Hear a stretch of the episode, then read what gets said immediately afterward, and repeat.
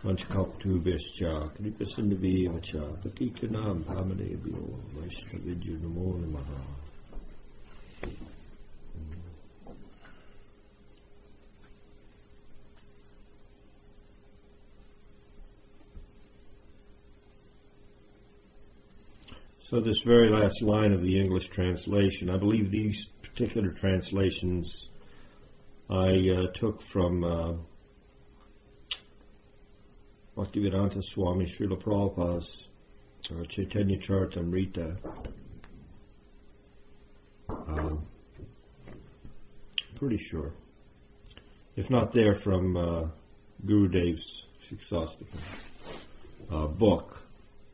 But I believe these these ones I took from uh, the Chaitanya Charitamrita. And we noticed at the end of the second, Prabhupada's translated uh,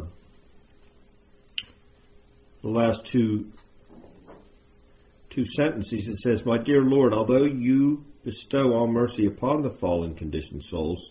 By liberally teaching your holy name, I am so unfortunate that I commit offenses while chanting the holy name, and therefore I do not achieve attachment for chanting. So this is our objective is to become aware of what are the offenses, what are the anarthas, and what are the aparadhs. Uh, as we mentioned last time, anarthas being oh, those pesky little bad habits we have coming from time immemorial and the bad habits also go up and down as time goes forward. We go from one body to another. Sometimes we're in the mode of goodness, sometimes we're in the mode of passion, sometimes we're in the mode of ignorance. Um, so, where we, where when we come into contact with Krishna's devotees, with the sadhu, um, and we're introduced uh, to Krishna consciousness, um, there are two factors at play. Uh, the first is where are we at at that point in time in the continual cycle of birth and death, of comings and goings, of being high and being low? Uh, did we just fall from the position of a, great sadhu uh, in the heavenly planets? Did we have all kinds of mystic powers? Did we come from a position of complete ignorance? Are we coming just back into material life after messing up so bad? Uh, you know, we've been in uh, an animal form for some time. So we don't we don't know where we stand. It's kind of hard. We we can get some pers- some kind of conception based on the way we act in life and the family we're born into, and all those things have some bearing upon what brings us to this particular body. And those influences would be what would fall under the category, at least our missteps in those particular, in that coming into a human form of life or coming back into a human form of life, or descending into a human form, or elevating into a human form. Somehow or other, we're here now, and there's some background. And with the background comes the baggage. And the baggage is our prior conditioning. And the prior conditioning, based on our prior involvement, is predominantly colored by one of the three modes of material nature. Predominantly. Why do we say predominantly? Because what do we find in the material atmosphere? None of these modes are ever displayed purely. You're not going to find a purely ignorant person that's all ignorance and no mixture of anything else. Nor are you going to find a purely mode of goodness person or the mode of passion person. You're not going to find a pure representation because Krishna himself says there's always a mixture. We're, we're always in, we're influenced in different ways to different degrees by the modes of material nature. So we're coming to a human form of life from some background. and you can get a little bit of an inkling. You're born into one family, at least you may be born with a silver spoon in your mouth, or you may be destitute on the streets. So that has some bearing, some influence on how we will respond to that ingress of Krishna's Swarup Shakti, his spiritual potency, which is coming through his devotees.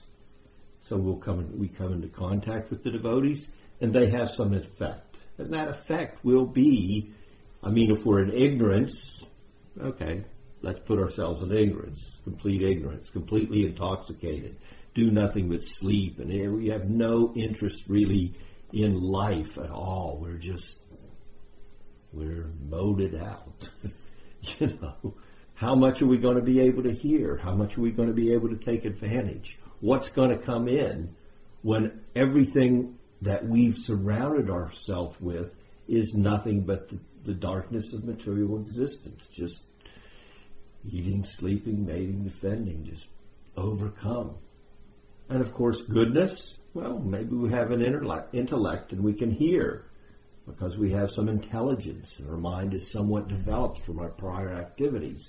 So when we hear somebody that speaks fluently in spirituality, it's like, hmm, that sounds interesting. Of course, that, that also can work just as much to our disadvantage as being in the mode of ignorance. Because being in the mode of goodness and having a good intellect, we think we know it all. So what can he tell me that I already know? I'm a come on, I have a PhD in applied physics. What can this guy say that I that'll help me? We're at a disadvantage no matter from whatever mode we're coming from. There there's a disadvantage there. One thing's influencing, that's coming entirely from the material side. And then there's another influence. And the other influence is maybe, somehow, by some amazing circumstance, knowingly, primarily unknowingly, we do some service for Krishna's devotees. Krishna's devotee may not even know it. We may open a door for them. We may not know who they are. We may not know what their influence is. But Krishna knows. He said, Oh, you've opened the door for my devotee. How nice of you. He doesn't discriminate. He is so magnanimous that there's no discrimination on his part. So when he sees that, he takes note of it. Ajnata Sukriti. Sukriti, some good fortune for us coming without knowledge on our part. We may hear a kirtan, we may hear the devotees. We may be offended by them in our current state of mind. Listen to those guys. What a noise. Let's walk to the other side of the street. I don't want to hear that. But there's something you're hearing. There's something there. Or you're mocking them. So all this kind of activity falls into a category that Bhakti Vinod applied a terminology that it's it's it's abhasa. It's a shadow. We chant mockingly, you know, we, we may we may imitate. It's not the real thing. Krishna doesn't care. He didn't really care when Putana came and wasn't the real thing. So what to speak of somebody as insignificant as ourselves? We come into contact. So we do some. We get some sukriti, some good pious, pious credit. Not piety in the material sense, but spiritual piety. And that spiritual piety, that goes into, Prabhupada used to use the uh, nomenclature, spiritual bank account. And guess what? In a spiritual bank account, there's never a withdrawal. Now, I know we hear the sadhus say, I give you all my good fortune.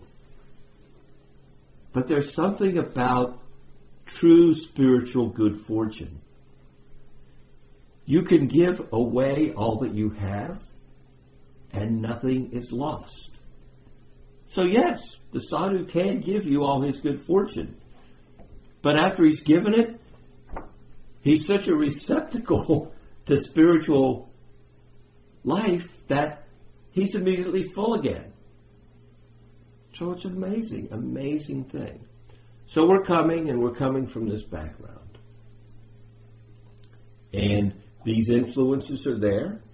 One entirely from the material field, and the other some spiritual background. And it may be pronounced. It may be very pronounced. We see that sometimes. Somebody just walks in the door and two weeks later they seem to know all the prayers. They can play mridanga perfectly and they know how to worship the deity. It's like, wow, where'd that come from? How did that happen so fast? I've been here four years and I can't even remember, you know, a one verse I'm having a hard time with. But here this other, so these, we can see, we can observe, we can practically experience in our Sangha, in the association of Krishna's devotees, we can see these things and how they manifest. So people come, some people come, and just as quickly as they come, they go. No loss. Krishna guarantees that in Bhagavad Gita. No loss or diminution.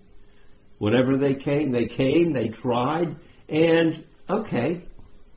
So it didn't work, so they come back. These are good lessons for us.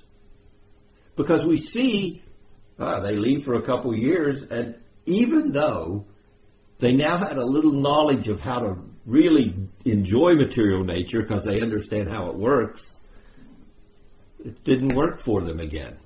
So they're back at the door. Can I come? Can I stay? Can I attend? And if they're if they're fortunate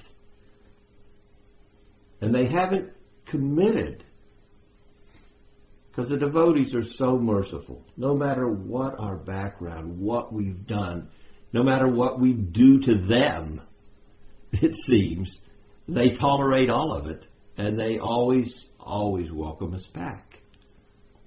Now, the dust at the feet of those devotees is another thing. The dust at the feet is a little bit more protective of the devotees. Oh, well, last time you were here, all you could do is find fault with everybody. Last time you were here, I remember you only wanted to go out with all the women and have some illicit arrangement. You, I remember, were sitting in the treasury stealing the money, and you were being neglectful. All right, let's come back. Let's try again. So the trying is there, coming and going. We're going to concentrate on coming to the platform where the comings and goings are minimized, if not completely eliminated. And the comings and goings aren't only that we walk in the door and associate with the devotees and are able to stay. The comings and goings are happening every day, day in and day out. And where are they coming and going? They're coming right up here. The mind is saying, Oh yes, today, look, the deity looks so wonderful. I'm, when I come, I'm looking at the deities. I want to touch the feet of the deity. I want the dust of the lotus feet of the devotees and the deities, and I want to do some service. And five minutes later, the mind's like, boy, I'd like to go and go and get on my computer. I, I, I want to see what somebody said, or I, you know, maybe I could watch a movie. I really don't feel like doing anything today. And I really service. I I got rounds to do. I can't do any service right now. I got rounds. You'll notice it's interesting if you study the the uh, the goings on in the ashram of uh, well, it would be my grandfather, your great grandfather, spiritual grandfather, uh, Bhaktisiddhanta Saraswati.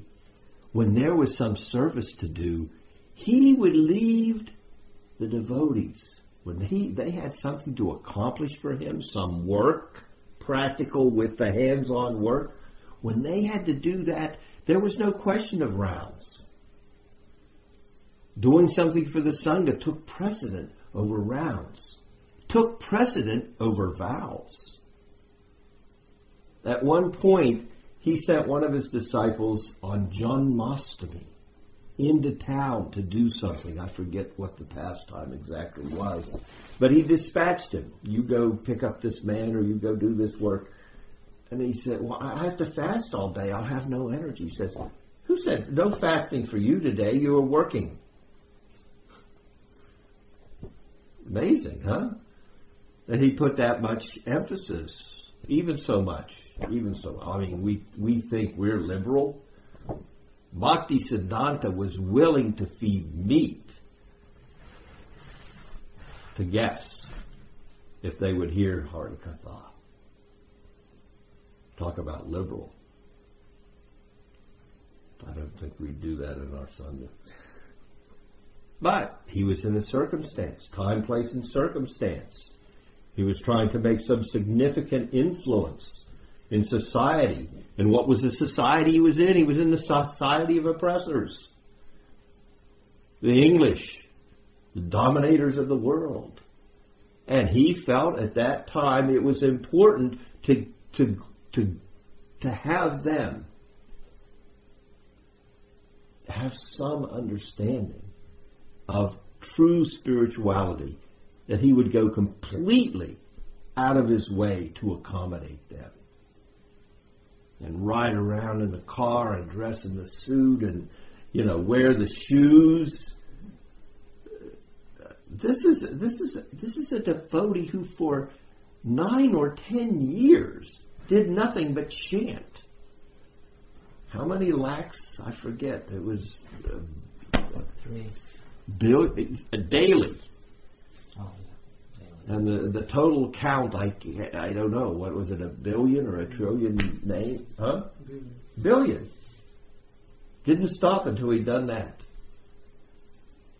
So we could see in both ways. We come sometimes, you know, we hear, you, you know, Guru Maharaj will say, well, Bhakti Siddhanta is pretty special because on one hand, you have Bhakti Siddhanta, you know, receiving instruction from his father, his one guru, receiving instruction, you need to preach, you need to spread Krishna consciousness, follow in my footsteps. And he has his, he, has his, uh, his guru, you know, Gaurakishore, and Gaurakishore is saying, well, I want you to uh, bhajan, budgeon Anandi. This, uh, you know, is more critical. So he did both. I mean, eight or nine years, ten years of nothing but chanting. This is pretty much bhajan. so, these two influences are there, coming from our background. The influence of material nature, which is distinct, but it quickly, quickly dissipates. Uh, and especially in the association of devotees, the, the prarabdha karma is, is, is it's dissipating so quickly. Uh, so, and the other influence, the Sukriti, uh, the Sukriti is building up. And as I said, we see devotees come, some devotees come and never go, some devotees come and go. Uh, some devotees come once and never come back. But it's never lost. That Sukriti is there. It's building up until the point they'll also come and go. And after that they'll come and never go. So in in the association of devotees we're always we have to see all these things in perspective. We never look upon Krishna's devotees in a material way. Now, of course, the mind is going to say differently. Therefore, where, where do we get our vision, our way of seeing, our way of interacting with people? You know, what do we call that? Shastra. Shastra, what is it? Shastra, chakshush. Huh? I was thinking Shastra Yukti, It does say. Same thing. Seeing through the eyes of Scripture. having enough background in scripture or in hearing from the spiritual master, hearing from the sadhus, having enough background to know how to view Krishna's devotees, how to view them without letting our mind view them according to our unfortunate circumstance at the time. Sometimes we're in a good mood. Sometimes, sometimes we're some days we're Krishna conscious, and other days we're just not into it. I mean, be honest. We have to be honest. These things come and go. Our practice goes up and down. So what do we want? We want steadiness. We want steadiness. We want the misfortune of unsteadiness. We want the influence of the fickle mind to dissipate, where there's no question of going. So, Madhurya Kadambini, this cloud bank of nectar given to us by Vishwanath Chakravarti Thakur is to that end. To that end of being able to easily deal with the mind. Either by ignoring it or tolerating it. And as I said, we have those offenses, offensive mentalities, bad habits, anarthas coming from our conditioning. And on the other hand, we have spiritual engagements that we're, we're asked and requested to do by the guru, by the spirit, you know, by, the sadhus.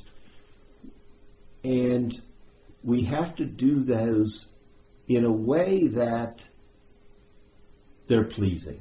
They're done in a pleasing manner. And if we if we're not careful, then unpleasant devotional activity results in what? Then we go from the fact that it's just a bad habit, anartha, to an aparad. We're, we're doing service in a, in a bad mentality, coming from a, you know, we're letting the, our modes, our conditioning, we're letting it creep into our devotional service to the extent that it, it becomes an interference. And what happens when that happens, when our mind becomes an interference with productive devotional activity?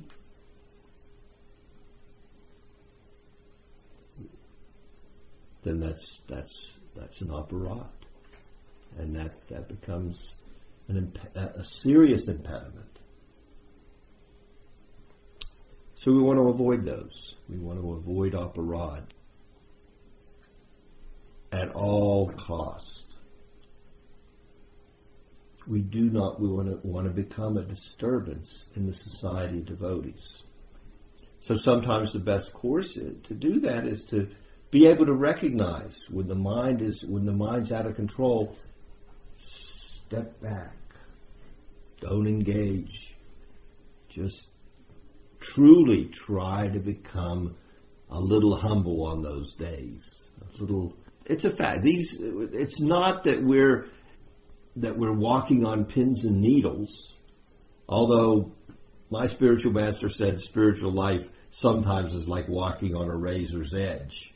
If you're not real careful, like if you're walking on a tightrope, there's every chance that you're going to stumble. And when you stumble when you're walking on the razor's edge, well, that can result in some extreme pain.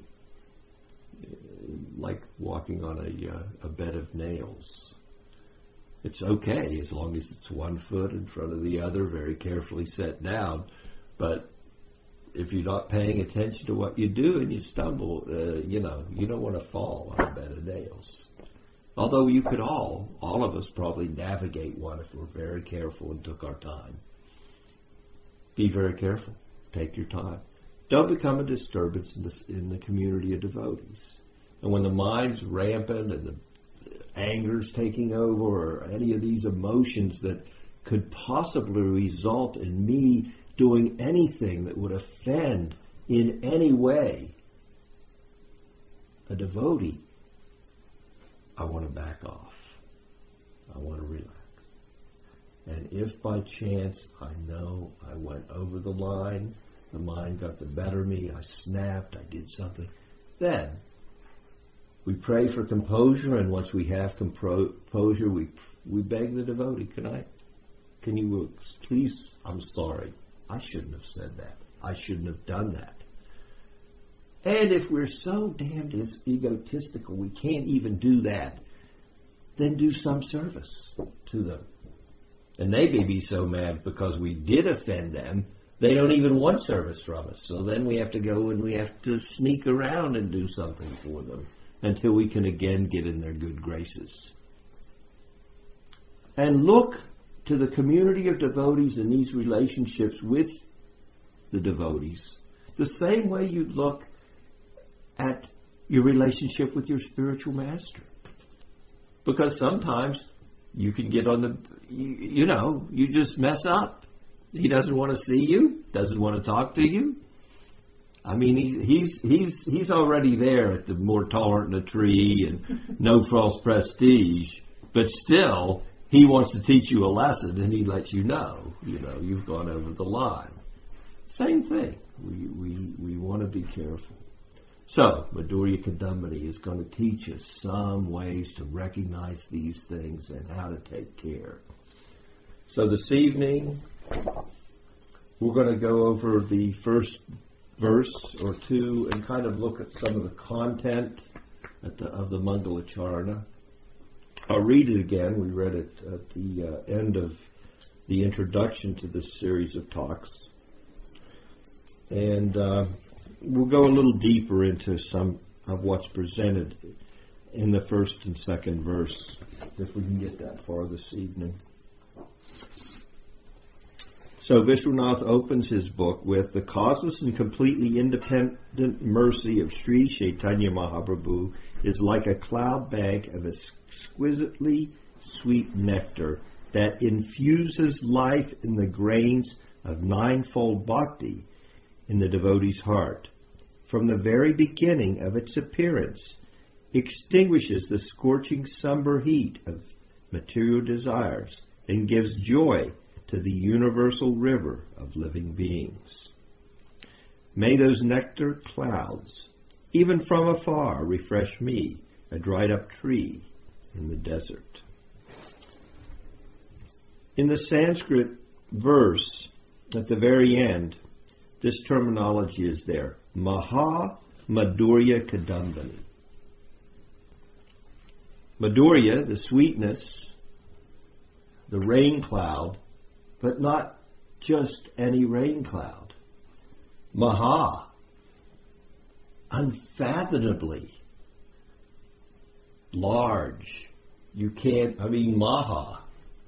It's like the very best, the best of the best rain clouds of transcendental nectar are coming through the mercy of Sri Chaitanya Mahaprabhu. How rare? Unimaginably rare, once in the day of Brahma. After the advent of Krishna, we have the advent of Sri Chaitanya Mahaprabhu. Krishna is trying to complete his, his understanding, his pastime. He needs to complete the pastime. He needs to completely enter into what is that manifestation of Raj Bhakti and specifically that Bhakti of his topmost devotee, Srimati Radharani.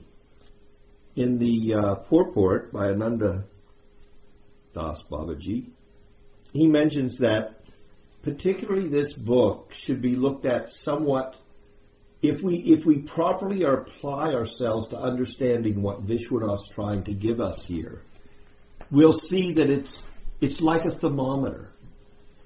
And if you take a, if you take temperature with a th- th- thermometer, you know exactly where you stand.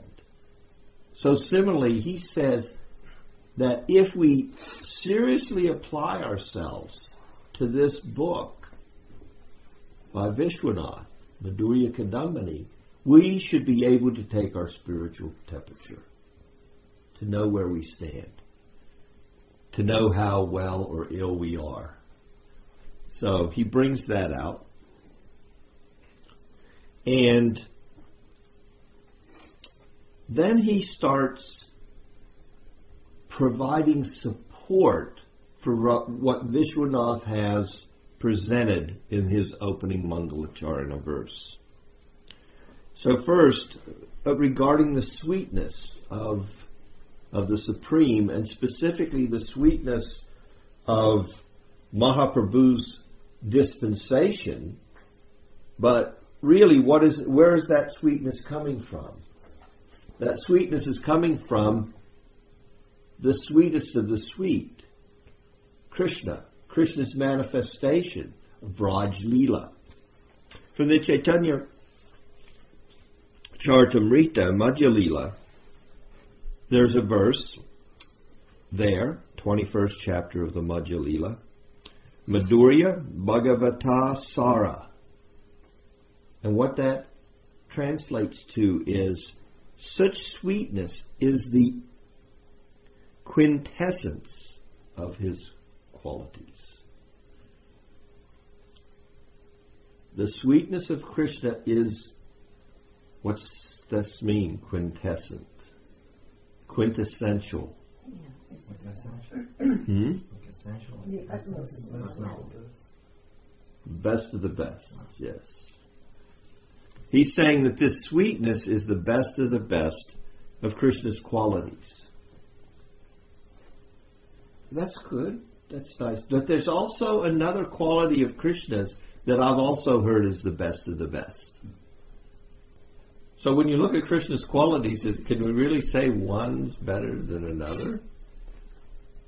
Or all the sweetest ones together are the quintessence. So what's that other very, very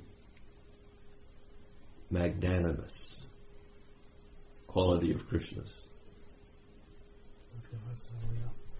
Hmm? Yes is mercy. Is that what you meant?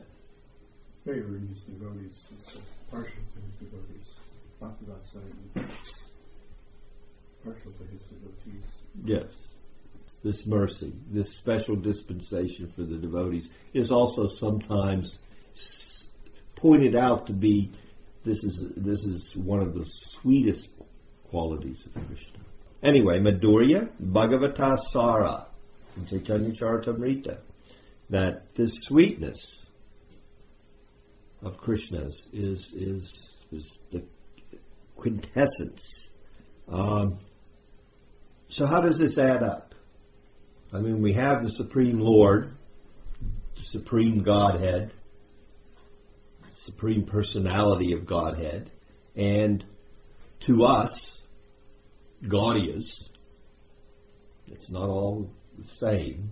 Not all Vaishnavas look at the Supreme with the same vision that we look at the Supreme, do they?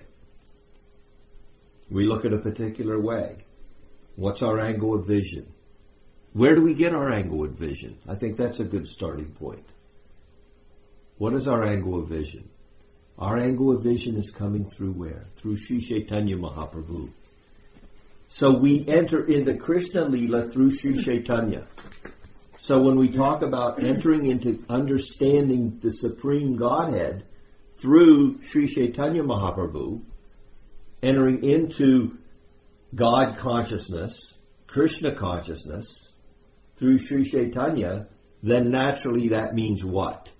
That means that we enter into an understanding of devotional service through what has been, well, codified by the architects of the Madhva Gaudiya Sampradaya. And it's interesting, when we come to the second verse, we'll see how this happened. Because it's pointed out how specifically Rupa Goswami we find in the pages of Chaitanya Charitamrita how Rupa Goswami was specifically entered into by Sri Chaitanya and completely empowered. So this he did with the Goswamis. He empowered those. So we look to our Sampradaya and we look to our vision of God through the architects of the Madhva Gaudiya Sampradaya who have been empowered by Sri Chaitanya Mahaprabhu. Specifically, the six Goswamis. Who what? What were they empowered to do specifically? Primarily. To what? To, to, Krishna had only been gone, what, four, five thousand years. And, and everything had practically already been completely lost. So, the Goswamis, not only did they have to put under Sri Chaitanya's direction, not only did they have to put the proper philosophical and theistic presentation together, so they had to put they had to put back together the proper understanding of the Supreme Lord who had just been here. Well, it wasn't yesterday, but it was a few yesterdays. Five thousand years in humanity is a long time. We can really mess a lot up in 5,000 years. What to speak of in a whole day of Brahma from one from one appearance of Krishna to the next appearance of Krishna. Yada yada hi dharmasya glanir bhavati bharata Whenever and wherever there these things get lost, I come. I have to come sometimes myself or I empower somebody and I, I put things back in line. We're looking at the Supreme, we're looking at God, we're looking at the personality of Godhead through a particular angle of vision. And that angle of vision is the vision of Sri Chaitanya Mahaprabhu. And therefore, we take our understandings through our specific acharyas. Prayojan Acharya, Raghunath Das, Sambandha, interrelationships, Sanatana Goswami primarily, Abhidheya, Rupa Goswami, how to practice, how to how to approach the practice, how to frame our consciousness in a way that it is Krishna conscious. Jiva Goswami. Basically, he is what? He's the bedrock. He pulls all of the Siddhanta and completely verifies it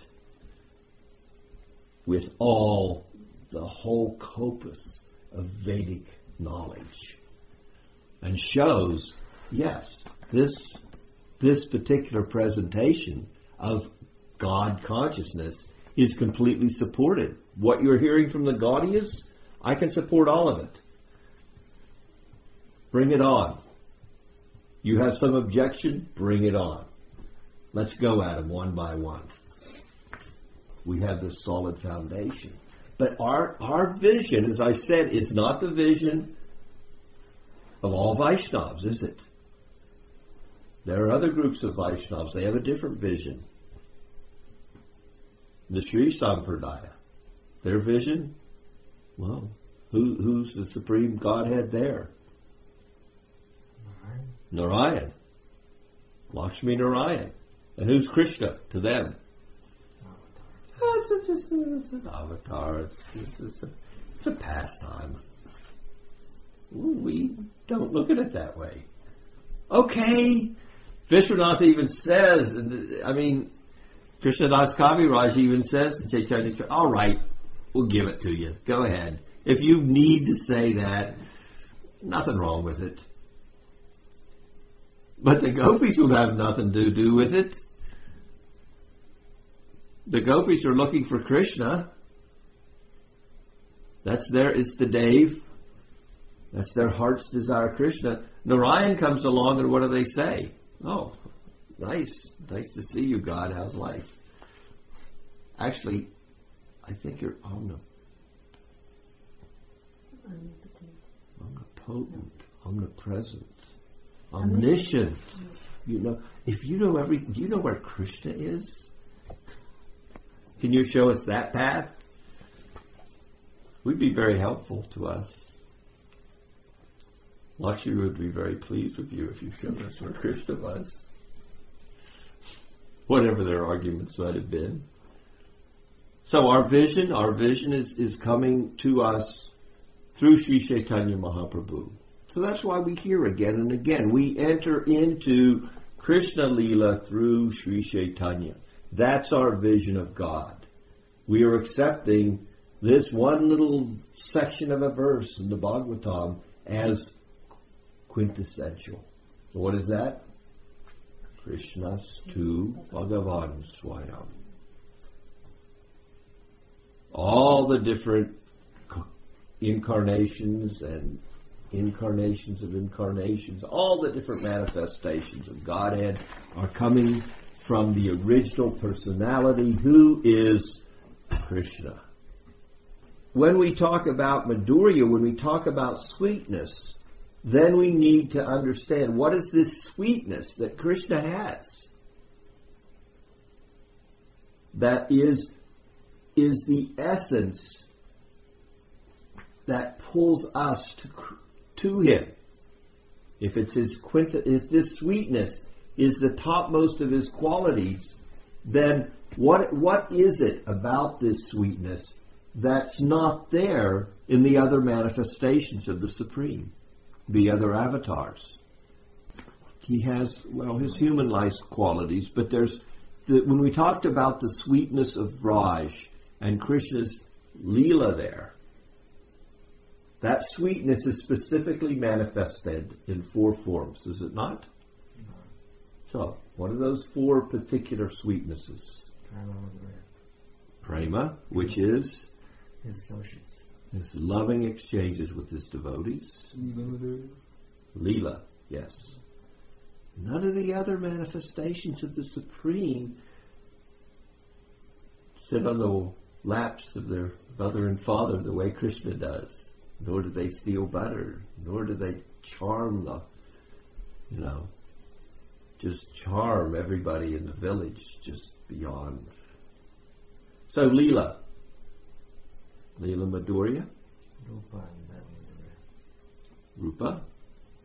Rupa is, it doesn't matter what other form of Godhead we see, and they're all magnificently beautiful beyond our wildest imaginations. Krishna's got one up on all of them, according to our sampradaya. Remember, according to our sampradaya, and we will argue because we have Jiva Goswami there. He will argue on our behalf to support these points. Yes, Krishna is the most beautiful. Krishna has the most amazing leela. Krishna's form, Krishna's leela, Krishna's associates are really the topmost devotees who are in the topmost loving exchange with him. And he is going to attract everybody to him as the topmost. How? One last thing. His mantras that come from his flute, specifically Kam Gayatri, coming in disciplic succession, which is that flute sound which enters in to the heart and makes us firm. This is this is this is for me. This Madhva Gaudiya God. These other gods, they're very nice, lovable, great personalities. But I'll settle for Krishna. I'll settle for Krishna so much that no matter what, no matter what, no matter how long it takes, no matter how tall the mountain, life after life. And even when he neglects me, pushes me away, my heart is broken because here I am a whole life and I haven't advanced one iota. Still, next life, I'm praying I'll be born somehow or other, even as an insect, again, in the association of Krishna's devotees, with his sadhus. I will eat the dust at their lotus feet at that birth. Then maybe that birth I'll make some real advancement. So that that is the sweetness that is being brought out here by Vishwanath. That this Maha Madhurya Kadambini is coming from Sri Chaitanya and it's infusing bhakti, the practice of bhakti. How is it infusing? What is the specific characteristic of Sri Chaitanya's movement that infuses the nine limbs of bhakti? That's also there in Chaitanya Charitamrita. And it's brought out in the purport. And guess what? It's in these verses from Krishnadas Kaviraj Swami. So we'll talk about a couple of those verses. Just to, I'm trying to just give an essence of what's being presented in the book. You should all read the book. I just want to bring it out. This is it's an amazing thing when we see the way the acharyas put together support for these points. It's it's it's you can see this is no this is very carefully done. When you look at just a Mangal Charan verse like this, how much how much has been invested in it how much spiritual potency is there coming from our acharyas? Somebody like Vishwanath, who's relying on, on what he learned from what? Krishnadas Kaviraj Goswami. How much he entered into the Leela. I, I read an interesting introduction the other day by uh, uh, Narayan Maharaj. And he says there's there's even a group of Vaishnavas. This was at the beginning of a book. I forget the name of the book right now. I was doing some research online and I came across, and then there was a bio of Vishwanath, and I says, "Well, let me read that. That's interesting." It was written by Narayan Maharaj, and he was pointing out that actually at the time of Vishwanath Chakravarti Thakur, many said he was actually Rupa Goswami had come. He had more to do. But and then I never I'd never seen a list of, of Vishwanath's writings before. Anybody that wants it, I'll give it. I, I downloaded the book.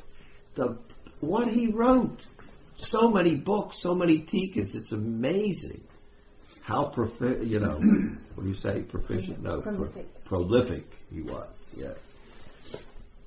So let us look at some of the the supporting evidence for this infusion of the nine limbs of bhakti by Sri Chaitanya Mahaprabhu. What is that specific thing that infuses our practices? Shravanam Kirtanam Vishnu, Smaranam Padasevanam. The specific, it's at the very beginning of, of Vishwanath's verse. Hrid Vapre Navabhakti Sasya Vitate Sanjivat Sanjivani. It infuses life in the grains of ninefold bhakti within the field of the heart. Hriday Vapre infuses the heart, the chitta. Chitta is, is easier to, to, to give some true intent to. Our intellect, well, that's sometimes rough. We have so many conceptions. And the mind, well, the mind's accepting and rejecting, so no matter what you throw at it, it's going to sometimes like it and sometimes not. Sometimes it's going to let it in and sometimes it's going to push it out. But at least the commentator here is making a distinction when we talk about the heart, the chitta, that it's, it's, it's being infused with life. And that life well, if we look to that section of the Chaitanya Charitamrita, remember that one pastime where Sanatana Goswami became infected, drank, drank some bad water. And he went to, to see Sri Chaitanya, and then he realized his deplorable material, physical condition. It was like, I don't, I don't want God to touch me. He certainly knew of, of Sri Chaitanya's who he really was, and I, I, I this is this is ridiculous. These oozing sores. I'm not going to let the Supreme touch me like this. And as soon as he sees me, it's just his nature to, you know, want to embrace me. He's so loving. You know, he showed me so much love and and uh, and concern in the past. I know he's going to try to pick me up in his arms. So mm, I think I, I think we'll just get rid of this body. It's better. Of course, Lord Chaitanya taught him a lesson about that, but when teaching him that lesson, and this is in the Antya-lila, the seventh, um, the, the uh, fourth chapter, the very end of Chaitanya Charitamrita, the last section, Antya-lila, Lord Chaitanya is talking to Sanatana Goswami, he says these, these two verses. Among the ways of executing devotional service, the nine prescribed methods are the best. For these processes have great potency to deliver Krishna an ecstatic love for him. So Lord Chaitanya is saying, well, ninefold system we hear about in the Bhagavatam from Prahlad, that's the best. Then he goes on to say, of the nine processes of devotional service, the most important is to always chant the holy name of the Lord. If one does so, avoiding the ten kinds of offenses, one very easily obtains the most valuable love of Godhead. It's through Nam Sankirtan, through the chanting, that we can successfully execute the nine other processes of devotional service. And we hear this, don't we, again and again, that the chanting, whatever we're doing, the chanting makes it a success. An important point to remember that uh, Shravanam, Kirtanam, Vishnu, Smaranam, Padasevanam, Archanam, Vandanam, Dasyam, Sakhyam, Atma, Nivedanam. These nine processes, they're infused with Nam Sankirtan. And when we do our service and approach devotional service, specifically these nine best things, the quintessential of those is Nam Sankirtan, chanting. Again in Madhya this verse is there. Simply by chanting the holy name of Krishna once, a person is relieved of all the reactions of a sinful life. One, one can complete, this is the Madhya one can complete the nine processes of devotional service simply by chanting the holy name. If you pack them all up, they're there in the holy name. Simply by chanting, you are actually engaging in the full spectrum of devotional activity. Of course, what was that little watch, world Word? Offenselessly. This infusion, Mahamadurya Kadambini. So we have the nine processes. What what happened with the nine processes? Well, we have Rupa Goswami took those nine processes, and in Bhakti Rasamrita Sindhu, he expanded them into uh, 64 items, primary items, devotional practice. The author here again, Anantadas Babaji, points out that Jiva Goswami has elaborated both in the Bhakti Sandarbha and in his Krama Sandarbha. Now, what is the Krama Sandarbha? That is his specific tika on Srimad Bhagavatam. So anyway, he points out that if we want to really understand, you know, these nine processes, to, to look both to the Bhakti Sandarbha of Jiva, not only to what Rupa has given us, but also to, to what uh, Jiva's given us, and specifically his commentary on the verse, Shravanam Kirtanam Vishnu, Smaranam Padasevana by Prahlad Maharaj. There's one other point that is brought out, and that is the fact that if we know that we notice, I'm sure you've noticed that before the rains come, there's generally a, a, uh, a cooling breeze. You know, some air, the air kind of coming before the rains. So that's likened to uh, the fact that before we actually, that Sri Chaitanya Mahaprabhu's dispensation to us of, you know, Golokare Premadan, Harinam Sankirtan, the Sankirtan that's coming, that even before we're completely immersed in the showers of the rain, that there's this cooling breeze, and the cooling breeze in and of itself is sufficient to wipe away all our material miseries. Any questions? I've told it. I'm five minutes over now, so I have to. I'm sorry I kept you over. I'll try to get my time in line. Thank you very much.